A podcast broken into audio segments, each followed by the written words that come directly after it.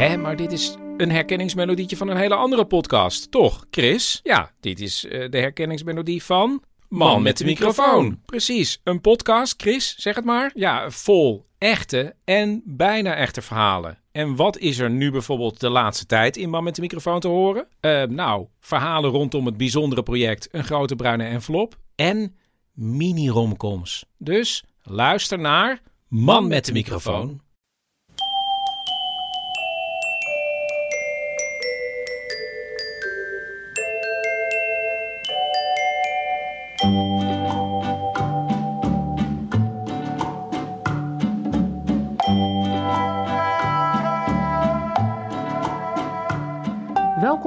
Aflevering 73 van de Echt Gebeurd podcast, die tot stand komt met hulp van het Mediafonds. Bij Echt Gebeurd worden waargebeurde verhalen verteld door mensen die ze zelf hebben meegemaakt. Dit keer gaan we luisteren naar een verhaal van Nathan Vecht. En het thema van de middag was Curriculum Vitae. De mooiste baan die ik ooit heb gehad uh, was postbode. Toen ik uh, begin twintig was, ben ik twee jaar postbode geweest. En daar moet ik meteen even bij aantekenen um, dat ik niet een officiële dienstbetrekking had uh, bij de PTT. Um, en ik bracht ook eigenlijk zelden of nou ja, meer nooit uh, brieven rond. Maar ik had wel een postbodepak. Um, en ik wil jullie graag vertellen over de eerste dag dat ik dat postbodepak aantrok. Want op die dag is iets heel bijzonders gebeurd. Het was in 2001, het was zomer en het was een mooie dag. En ik gaf leiding aan een zomerkamp voor scholieren op de Veluwe. Um, moet ik trouwens, voordat ik dat vertel, eerst bij vertellen. Um, voor de mensen die hier nog nooit een postbodepak aan hebben getrokken, is het goed om te weten wat er gebeurt als je zo'n pak aantrekt. Want wat er dan gebeurt is, iedereen gaat heel erg aardig tegen je doen. Uh, en er gaan ook deuren open die normaal gesloten blijven. Um, je zou eigenlijk kunnen zeggen, uh, iedereen vertrouwt de postbode. Een voorbeeld, uh, bijvoorbeeld, ik heb een keer, uh, had mijn postbodepak aan. En toen ben ik beland op het huwelijksfeest van Willem-Alexander en Maxima. En dat um, ging als volgt. Ze hadden de dag voordat ze gingen trouwen, was er een feest in de Amsterdam Arena. En dan kon een cultureel geschenk gaven ze dan. En dan kwam er een dwarsdoorsnede van de Nederlandse bevolking. Mocht dan komen kijken naar een dwarsdoorsnede van de Nederlandse cultuur. Um, en een vriend van mij had om reden die nog steeds een beetje duister zijn, een handvol kaarten. En, dus ik ging mee. En ik dacht, nou ja, ik, in die tijd trok ik dus vaak dat postbodepak aan. Ik dacht, dit lijkt me wel een geschikte uh, gelegenheid. En wij, we liepen door de Amsterdam Arena en uh, op naar onze plaatsen, ergens drie hoog achter. En toen kwamen we langs een, langs een skybox. En boven de deur van die skybox stond KPN Lounge. En voor de deur van die skybox stond een beveiliger.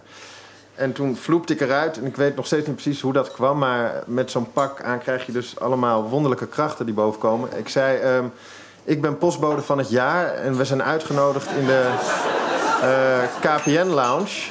Maar we hebben een groot probleem. Waar is de KPN Lounge? En toen zei die beveiliger, die is hier. En toen mochten we uh, allemaal naar binnen. Maar het is ook dus goed om te weten dat uh, mensen vertrouwen niet alleen de postbode... maar dus ook de vrienden van de postbode. Nou, in die KPN-lounge stond uh, het voltallig Paarse kabinet onder leiding van Wim Kok en de top van het bedrijfsleven en alle Nederlandse gouden medaillewinnaars van de Olympische Spelen. Uh, ja, dus ik kwam binnen en toen zag ik Yvonne van Gennep staan. Dus toen heb ik maar haar gefeliciteerd met haar drie gouden medailles. En dat was een kleine 15 jaar te laat. Maar dat vond ze dus niet erg. Dat is ook een belangrijk aspect. Uh, normaal als mensen te laat komen, dan wordt iedereen pissig. Maar als een postbode te laat komt, dan maakt dat niet uit. Mensen zijn zelf nog blij dat het bericht alsnog uh, dan komt. Uh, en vanaf de KPN-lounge had je rechtstreeks, um, kon je rechtstreeks de eretribune oplopen. Um, en uh, bovenaan die eretribune was dan weer de koninklijke loge. En omdat we niet wilden missen van het, het geschenk aan het volk... zijn we toen maar meteen gaan zitten, direct naast die koninklijke loge. En toen stroomde het uh, stadion vol en de eretribune kwam vol. En, en het net genoemde Paarse kabinet onder leiding van Wim Kok kwam precies zo hier onder mij zitten. En um, achter ons stroomde ook die koninklijke loge vol. En het, het, kabinet draaide zich op een gegeven moment om. Dus ik draaide me ook om. En toen kwam recht achter me kwam, uh, Nelson Mandela zitten. En Nelson die keek mij aan, wel vriendelijk. En die knikte me zo'n beetje vriendelijk toe. Dat knikte maar zo terug. En, maar ik dacht iets te zien van ja, eh, ik heb dan een tijd gevangen gezeten. Maar die jongen die gaat steeds elke ochtend voor dag en dauw op pad met die brieven door weer en wind. Dus, nou ja, ik zag een, dacht een soort van herkenning te zien. Het was natuurlijk een alle, ja, afzien. nou ja. Ehm, en, ehm, maar wat er. Ehm, we hadden geen tijd om daar echt langer op door te gaan, want toen begon Treintje Oosterhuis te zingen. En toen Treintje Oosterhuis klaar was met zingen, toen kwam er een open auto het veld op rijden. En daar zaten Willem, Alexander en Maxima in. En die maakten zo'n rondje over het veld en die stopten bij de eretribune.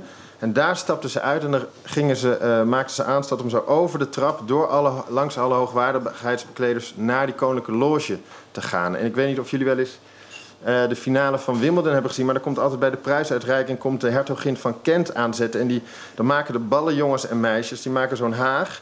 En dan stopt de hertogin van Kent altijd bij het enige zwarte ballenmeisje om een praatje te maken. Dus Maxima met Willem-Alexander de Kielzog, die liep zo die trap op en die zag tussen al die driedelige pakken, mannen in pakken en al die vrouwen in mandpakjes, zag ze een postbode staan. en, uh,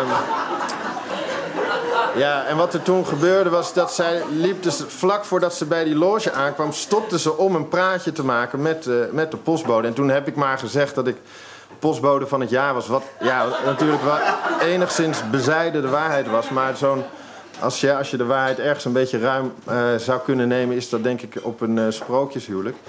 Maar wat er, daarna kreeg ik binnen één minuut. Het was dus niet alleen 50.000 mensen in het stadion die keken, maar ook een paar miljoen live op tv. Dus kreeg ik binnen één minuut 137 sms'jes of ik daar nou weer in mijn postbodepak stond en met de uh, toekomstige koningin stond te praten. Nou, dat soort dingen kunnen dus uh, gebeuren als je een uh, postbodepak aantrekt. Um, maar um, wat ik jullie wil vertellen is over de eerste dag dat ik dat pak aan had. Want op die dag is namelijk iets bijzonders gebeurd. En dat wil ik graag even aan jullie vertellen. Het was, uh, zoals ik net zei, een, een, warme zomerdag in 2001, een mooie dag. En ik gaf leiding aan een zomerkamp voor scholieren in, uh, of op de Veluwe. Um, en wat een vaste prik is tijdens dat zomerkamp, dat is de zogenaamde vossenjacht. En dat betekent dat die, uh, die kinderen, 13-jarige scholieren, worden in groepjes vrijgelaten in het dichtstbijzijnde dorp en moeten dan uh, een groep een beetje op zoek naar de leiding. En die zijn verkleed als uh, glazenwasser of uh, bakker. Uh, doen ze alsof ze deel uitmaken van de lokale middenstand. En toen ging ik naar het postkantoor van dat plaatsje en toen kreeg ik, mocht ik dat um, postbodepak lenen. En dit speelde zich af in het plaatsje Elburg. En Elburg is een klein, pittoresk, mooi plaatsje in, op de Veluwe. Het is een, ja, een soort openluchtmuseumpje eigenlijk. Uh, en ik slenterde in mijn nieuwe pak, want dat zat lekker. En ik slenterde een beetje door dat, door dat dorpje of stadje. En ik kwam aan de rand van de stad, bij die vestingwal, kwam ik uit bij een kleine begraafplaats. En het was, daarachter strekte zich meteen het weiland uit. Het was een prachtige plek. Dus ik liep die begraafplaats op. Um, en ik las de namen op de graven. Het waren denk ik maximaal 30 graven of zo. Uh, en het bleek een Joodse begraafplaats. Een, namen als Cohen en Wolf en de hond. En opeens zag ik een hele rij graven met mijn eigen achternaam. Mozes vecht, Saartje vecht, um, Abraham vecht. En toen dacht ik weer, dat was mijn familie. En ik dacht, dat is natuurlijk de reden dat ik op weg naar dit plaatsje zag. Waar ken ik de plaatsnaam Elburg ook weer van? Um, daar komt mijn familie vandaan. En nou kan je misschien denken, het is een beetje vreemd als je begin twintig bent, niet helemaal weet um, waar je familie vandaan komt. Nou, behoeft misschien een kleine toelichting. Ik kom uit een Joodse familie en de Joodse families in Nederland na de oorlog zou je heel ruwweg in twee groepen kunnen verdelen. De ene groep die um, is de hele dag bezig om um, uh, een zweem van antisemitisme in dingen te herkennen en dat wereldkundig te maken. En, die groep heeft, en de woordvoerder van die groep is uh, Leon de Winter. Dan heb je de andere groep. De andere groep die denkt, ja, er is al zoveel narigheid gebeurd. We gaan gewoon hard aan het werk. En de woordvuurder van die groep, die is er niet, want iedereen is uh, aan het werk. en ik kom, um, mijn familie uh, behoort tot die tweede categorie. Enfin, ik liep die um, begraafplaats af en een beetje mijmerend over wat, wat me was overkomen. Of tenminste waar ik, wat ik had ontdekt. Um, en toen zag ik aan het eind van de straat zag ik een, een groepje kinderen uh, mijn kant op komen. Maar ik had helemaal geen zin meer om aan dat spel mee te doen, want mijn gedachten waren even ergens anders. Dus toen dook ik maar een, een uh, achtertuin in. En, en, en tot die kinderen zouden passeren. En toen hoorde ik achter me, wat mot dat? Dus ik draaide me om en daar stond een klein oud mannetje, echt oud. Ik schat hem een jaar of negentig. En die stond me zo'n beetje aan te kijken. En ik zei, ja, ik moest een pakketje bezorgen bij de buren, maar die waren niet thuis. Dus ik dacht, ik kijk even via de achtertuin. En het feit dat ik geen pakket bij me had, maakte de hele situatie niet veel uh, geloofwaardiger. Um, en hij, hij, fluit, of hij zei nog iets van, nou, eh, op sodemieter nu. Dus, en voordat ik de aftocht blies, dacht ik, nou... En toen vroeg ik hem, um, heeft u de familie Vecht gekend? En um, toen verna of hij, deed zijn ogen wat, wat meer dicht en, en hij keek me wantrouwend aan. Dus toen zei hij, wie moet dat weten? En toen zei ik, ik ben een achterkleinzoon van Jacob Vecht. En toen deed hij een paar passen naar achter. En hij staarde me aan en hij hield ook op met knipperen. Alsof als hij zou knipperen dat ik dan weer zou verdwijnen. Was een beetje... En hij keek me zo aan. Um, en dat duurde een halve minuut. En zonder zijn blik van mij af te wenden, riep hij toen opeens heel hard... Tinus, er staat een jodenjong van Vecht in de tuin. en toen kwam uit het uh, andere tuintje daarnaast... kwam even later kwam Tinus aanzetten. En Tinus was ik denk nog een paar jaar ouder en nog iets langer bezig met het krimpproces. Maar qua verbazing eh, had hij wel, ja, deed hij niet zoveel onder voor zijn buurman. En even later zat ik bij Tines aan de keukentafel en uh, kreeg ik een glas in mijn postbodepak. En kreeg ik een glas jenever ingeschonken. En deze mannen waren visser geweest um, op de Zuiderzee. Dus voordat het IJsselmeer werd, voor de afsluitdijker was. Um, en zij woonden al een hele leven in het stadje. En ze vertelde over mijn familie, want die hadden ze gekend. Het waren veehandelaren. En die vervoerden koeien op platbodems over de Zuiderzee naar Amsterdam. En mijn familie bewoonde drie huizen daar in Elburg, in de Beekstraat. Um, en um, Tinus, die was daar wel eens binnen geweest. En, uh, want hij ging toen namelijk een vis ruilen voor een stuk vlees. En wat Tinus me vertelde was dat je bij de familie Vecht niet aan kon komen met een slap visje. Dat vertrouwde hij me toe. Um, tijdens de oorlog is de hele familie afgevoerd. En bijna niemand heeft het overleefd. En degenen die het overleefd hebben, zijn niet naar Elburg teruggekeerd. Ik was de eerste sinds um, bijna 60 jaar van de familie Vecht die ze weer zagen. Um, toen het, uh, de vossenjacht al lang was afgelopen, keerde ik terug naar het dorpsplein.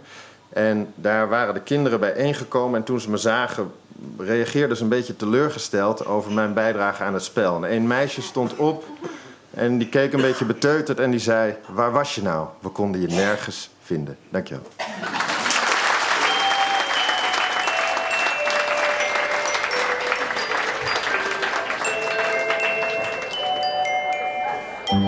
Dat was het verhaal van Nathan Vecht.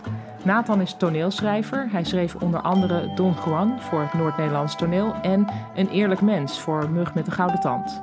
Zijn nieuwste toneelstuk heet Onze Straat en meer informatie staat op nathanvecht.nl.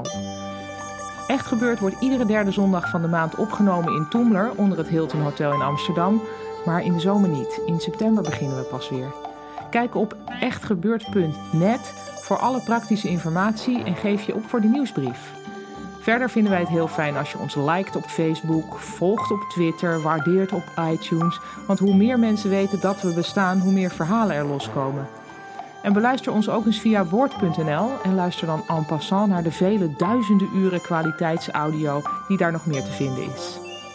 De redactie van Echt Gebeurd bestaat uit Eva Maria Staal, Micha Wertheim en mijzelf, Paulien Cornelissen. De productie wordt gedaan door Rosa van Toledo en de techniek door Nicolaas Vrijman. Echt Gebeurd komt tot stand met dank aan Comedy Train en met steun van het Mediafonds. Dit was de 73ste aflevering van de Echt Gebeurd podcast. De volgende Echt Gebeurd is pas weer na de zomer op 21 september. En tot die tijd raad ik iedereen aan om onze twee luisterboeken te kopen en mee te nemen op vakantie. Dat is urenlang plezier op de autobaan of de Route du Soleil. Bedankt voor het luisteren. Tot de volgende podcast. En denk eraan, als je struikelt over je eigen wortels, doe het dan in stijl en in een postbodepak